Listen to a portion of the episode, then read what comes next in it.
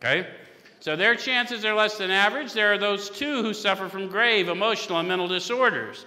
But many of them do recover if they have the capacity to be honest. So, how many of you have met those people with grave emotional and mental disorders?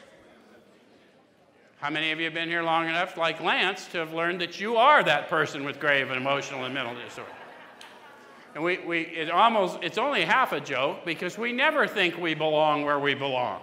How many of you made it to community bridges or some public detox on the way here?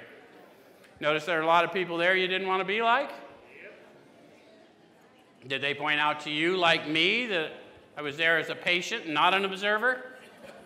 Therefore, you belong here. Sit down, shut up, Joe. Don't bother the patients. No one had that talk with them? We're going to restrain you, Joe. I'm the only one, Sean. Okay.